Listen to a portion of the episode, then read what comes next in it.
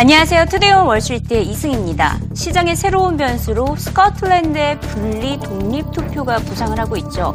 당장 다음 주 목요일이면 투표가 시행이 되는데요. 지금 분위기로 독립이 이루어질 가능성도 조금 내비치고 있기 때문에 이에 따른 후폭풍을 투자자들이 우려하고 있습니다. 스코틀랜드 주민들의 절반 가까이가 사상 처음으로 독립에 찬성을 하고 있기 때문인데요. 저명한 경제학자들의 고심 중 하나이기도 합니다. 이들은 일제히 스코틀 스코틀랜드의 분리 독립을 반대를 하고 있는데요. 어, 얼마 전에 앞서 케네스 로고프 하버드대 이코노미스트는 스코틀랜드의 분리 독립 투표가 실시되는 것 자체가 끔찍한 재앙이 될 것이다 이렇게 표현을 했고요. 폴 크루그먼 프린스턴대 이코노미스트도 스코틀랜드가 절대로 분리 독립을 해서는 안 된다고 했고 조지 소로스는 독립 투표를 하기에는 최악의 시기라고 지적을 했으며 CNBC는 open up the can of worms 이렇게 표현을 했습니다. 상황을 더 복잡하게 만들 것이다. 이렇게까지 표현을 하면서 일제히 스코틀랜드 이 같은 조짐을 반대를 하고 있습니다. 일단 통화 시장과 국제 유가 시장이 요동을 칠 것으로 보입니다. 스코틀랜드는 독립을 하더라도 파운드화를 계속 사용하고 싶어 하지만 영란은행은 그럴 생각도 하지 말라는 입장인데요. 이에 파운드화 가치는 지난주 달러화 대비 2% 넘게 하락하면서 통화 시장의 불안감부터 야기를 하고 있고 또 국제유가 시장까지 뒤흔들고 있습니다. 영국은 유럽에서 가장 많은 원유를 생산하는 국가인데 생산량의 90%가 스코틀랜드에서 나오고 있기 때문입니다. 이에 따라 스코틀랜드가 독립을 하게 된다면 원유 시장 타격도 불가피할 것으로 보이는데요. 있는데요. 이번 분리 투표를 반대하는 영국 총리 입장과 금융시장의 충격을 우려하고 있는 월가 전문가들의 진단 함께 들어보시죠. I would be heartbroken if this family of nations that we've put together and that we've done such amazing things together, if this family of nations was torn apart. People have made a point that the Scottish financial uh, sector is 12 uh, times uh, 1,200% of, of Scottish GDP. So if they were to spin out by themselves, it could be massively bad for them. Uh, Joe's favorite economist, Paul Krugman, wrote a piece in the New York Times saying that the Scottish should definitely not spin out of uh, UK. But um, you know, I think you know, you basically the, the, reason why we're not making a big deal out of it is because I think the market feels that that when push comes to shove, the Scots are going to vote no. But if they do surprise us, I think it's going to be a huge story next Thursday, and, we, and it's certainly going to have a big impact on the currency market. We're okay. going to be watching that very carefully. 시장의 또 다른 리스크, 바로 몇 달간 계속 잠재되어 있는 지정학적 리스크를 빼놓을 수가 없는데요.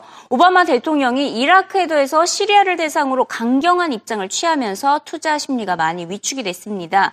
이슬람 순위파 무장 세력 ISIS를 뿌리 뽑기 위해서 시리아를 공습하겠다라고 입장을 밝혔는데요. 결국 미군의 중동 개입이 다시금 확대되는 셈입니다. 아직 지상군 투입까지 나서지 않고 있지만 미국이 테러 위협에 적극적으로 대응하고 있는 모습을 모습을 확인할 수가 있고요. 미국이 지지하고 있는 이라크의 새로운 총리도 반테러 움직임에 가세를 해야 하는 상황인데 순위파인 새 총리의 힘이 커지면 다른 중동 국가 간의 관계까지 얽히기 때문에 미국의 입장이 다소 애매하다는 분석입니다. I've made it clear that we will hunt down terrorists who threaten our country wherever they are. That means I will not hesitate to take action against ISIL in Syria as well as Iraq. This is a core principle of my presidency. If you threaten America, you will find no safe haven.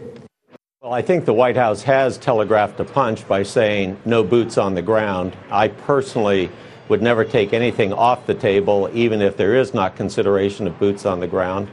I think this was an important speech. The president laid out some key elements. I think the execution of this is left largely to his national security team and the National uh, Command Authority uh, chain of command. I think, though, this is a speech that could have been given two or three months ago when members of his administration, including General Dempsey, identified the need to go after ISIL in Syria. Um, and I think now we have to make sure that we are prepared to do whatever is necessary uh, to go after this growing threat. It's ISIS. ISIS is not a group that they support because they uh, agree with its its primitive ways, its medieval conduct, its brutality, but they're disenchanted with the, the Shiite led government of, of Maliki. The new prime minister is going to have to figure out how to move this thing in a much more effective way and be inclusive and bring the Sunnis in. And that's no easy task because they've been alienated so long. And that's going to be a, a, a major problem. If he can't do that, it, we, can, we can bomb ISIS all we want, and we should bomb them, but you won't be able to get a new power structure which includes the Sunnis. And, and the other problem is if you don't bring the Sunnis in and you just kill the ISIS people, it strengthens the Shiites and it also strengthens the Iranians who are going to be in a stronger position because the Sunnis will be alienated and they won't have any, uh, any degree of influence.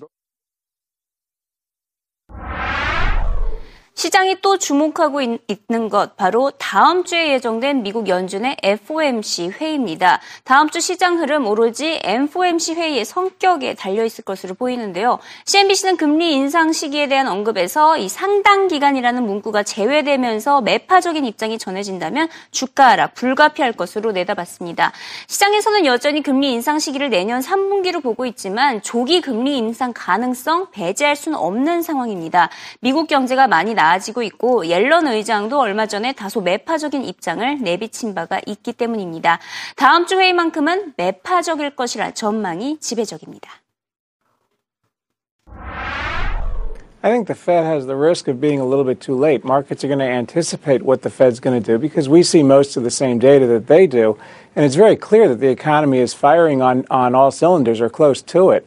So the Fed has to start thinking a little more hawkishly than it has been. Um, I think we saw that, frankly, between the July Fed meeting and the Jackson Hole retreat a couple of weeks ago. Um, Chairman Yellen's um, commentary did turn a little bit more hawkish, and I would expect more of the same as we look forward to what their guidance will be uh, at the meeting coming up next week. 다음 주에 연준 FOMC 회의에서 매파적인 입장이 전해져서 주가가 하락을 하더라도 그 낙폭이 2%는 넘어서지 않을 것이라는 게 월가 전문가들의 진단입니다. 현재 미국 증시 기술적 조정 구간이라고 볼 수가 있는데요. 특히 이번 달 에너지 업종의 약세가 두드러지면서 4.7%나 하락했는데요. 원유에 대한 수요가 감소할 것이라는 전망에 에너지 기업들의 주가가 하락세를 보인 것입니다. 하지만 반등이 반 반드시 올 것이다라는 확신이 많습니다. 올해 S&P 500의 전체 흐름을 한번 살펴봤는데요. 1월 15일에서 2월 5일까지 6% 기술적 조정에 빠졌다가 2월 5일부터 4월 4일까지 9% 반등에 성공을 했습니다. 바로 그 뒤에 또 4월 11일까지 일주일 가까이 4% 기술적 반등에 빠지나 싶더니 바로 3개월 이후 3개월 동안 10% 반등에 성공을 했죠. 그 뒤이어서 또 8월 7일까지는 4% 기술적 반등이 아 기술적 조정이 어, 발생을 하더니 8월 7일부터 이번 달 초 9월 4일까지 6% 반등에 성공을 했습니다. 현재 9월 4일부터 현재까지 거의 3% 가까이 약세를 보이고 있는데 결과적으로는 앞서 세 번의 추세처럼 반등에 성공할 것이라는 전문가의 어, 진단이 계속해서 쏟아지고 있습니다. 다시 말해서 지금처럼 기술적 조정 시기를 접했을 때는 저가 매수를 해야 한다라는 전문가들의 지, 진단이 많은데요. 지난 5년간 이어진 랠리장 앞으로 2년은 더 이어질 것이라는 전망입니다. 2년 후 다우지수 2만 선 돌파를 전망한 포트폴리오 매니저 만나보시죠. If you look at companies and you look at the reality of the situation, productivity is up, earnings per share are up, and they're growing. Cash is growing. We have reasonable PEs, reasonable price to sales ratio. You have debt that's down. You got um, you know shareholders that are happy everything's rosy right now and will continue to be rosy because there's so much money, Sue, sitting on the sidelines in either cash or fixed income products that at some point in turn is going to move into the market. And so we're still calling for next, you know, two years, two and a half years, a Dow to be at 20,000. And that's not really, you know, stepping, stepping right. way out to get there. It's only about 5% a year. You know,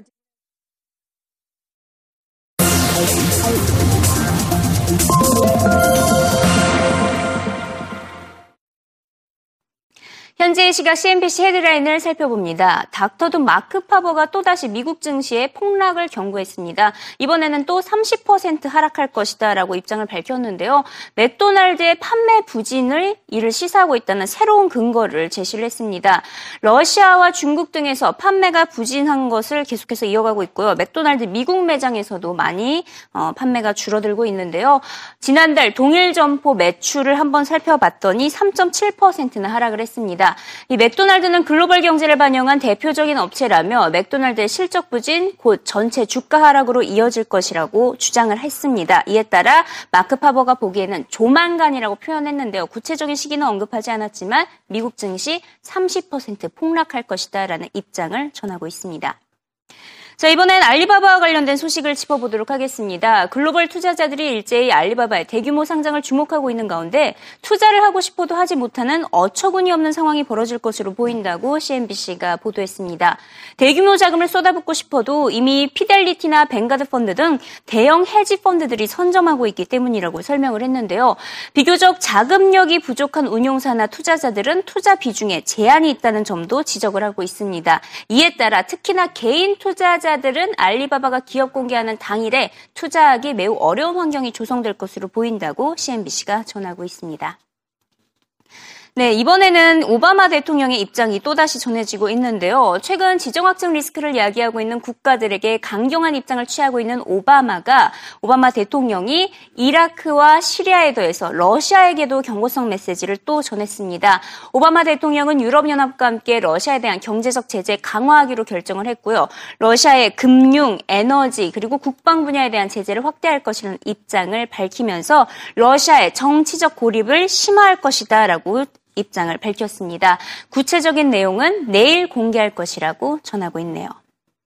자, 간만에 비트코인과 관련된 소식이 전해지고 있습니다. 영란은행이 앞으로 비트코인이 주식시장을 대체할 수도 있다라는 보고서를 발표했습니다. 비트코인 거래가 수수료도 없이 투명하게 이루어지는 데다가 전 세계적으로 통용되고 있는 가상화폐 이기 때문이라고 설명을 했는데요. 이 중앙은행의 통제가 없는 가상화폐를 주로 반대하는 곳 중앙은행들이었습니다. 앞서 연준의 경우에는 비트코인을 인정할 수 없다는 식으로 입장을 밝힌 바가 있었는데 이번에는 영란은행의 보고서 오히려 이 비트코인의 시스템을 지지하는 보고서이기 때문에 이례적이다라는 평가를 받고 있습니다. 네, 마지막으로 국제유가 흐름 살펴보지 않을 수가 없습니다. 최근 국제유가 하락세 가장 눈에 띄고 있는 현상인데요. 오늘 장에서는 마지막에 상승세로 돌아섰지만 장 초반에는 90달러 밑으로까지 떨어지는 모습을 보였습니다. 지정학적 리스크가 반영되기보다는 수요 둔화 우려가 더 예민하게 작용을 하고 있는데요.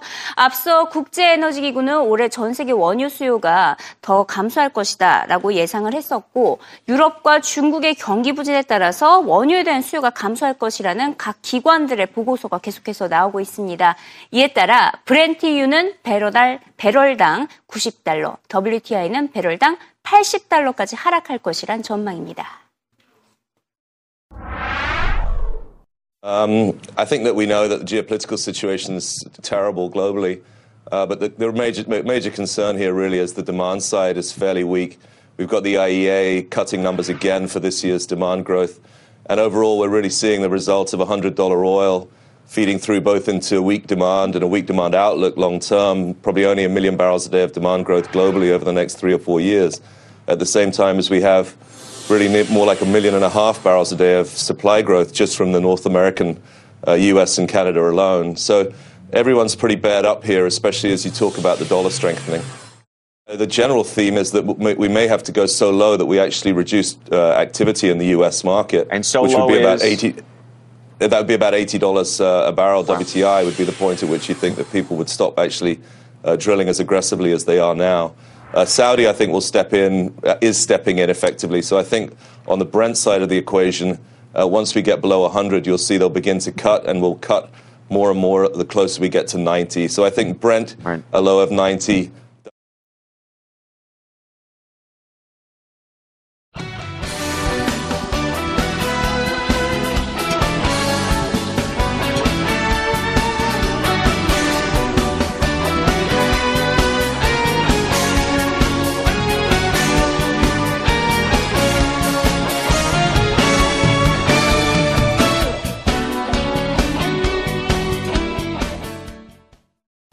네, 이어서 이번에는 주요 해외 기업들의 오늘 나온 뉴스 알아보겠습니다. 애플이 최근 이 자체적인 모바일 결제 시스템을 내놨죠.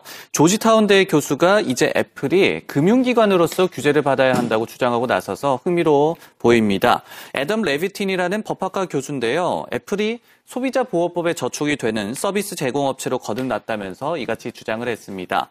애플은 답변 요청에 응하지 않았으며 관련 당국은 과연 애플이 금융기관과 같은 소비자 보호 규제를 해야 할지 여부에 대해서 면밀히 관찰하겠다고 반응을 내놓았습니다. 다음 소식입니다. 제이미 다이먼 JP 모건 회장 겸 CEO가 8주간의 인후암 치료 프로그램을 마쳤습니다. 담당 의사들은 향후 몇 달간 다이먼 CEO의 상태를 지켜보면서 완치 여부에 대해서 판단할 예정인데요. 다이먼 CEO는 여전히 몇몇 부작용에 시달리고 있으며 추가 치료가 필요할지도 모른다고 월스트리트 저널은 보도했습니다. 세 번째 소식입니다. 중국 당국이 이번에는 아우디와 크라이슬러 현지 지사에 벌금을 부과했습니다. 벌금 규모는 총 4,580만 달러, 우리 돈 450억 원 정도로 크지는 않는데요. 액수 자체는 크지 않지만 이번에도 반독점법을 핑계로 해외 기업들의 숨통 조이기에 나섰다는 의혹을 피하기는 어려워 보입니다.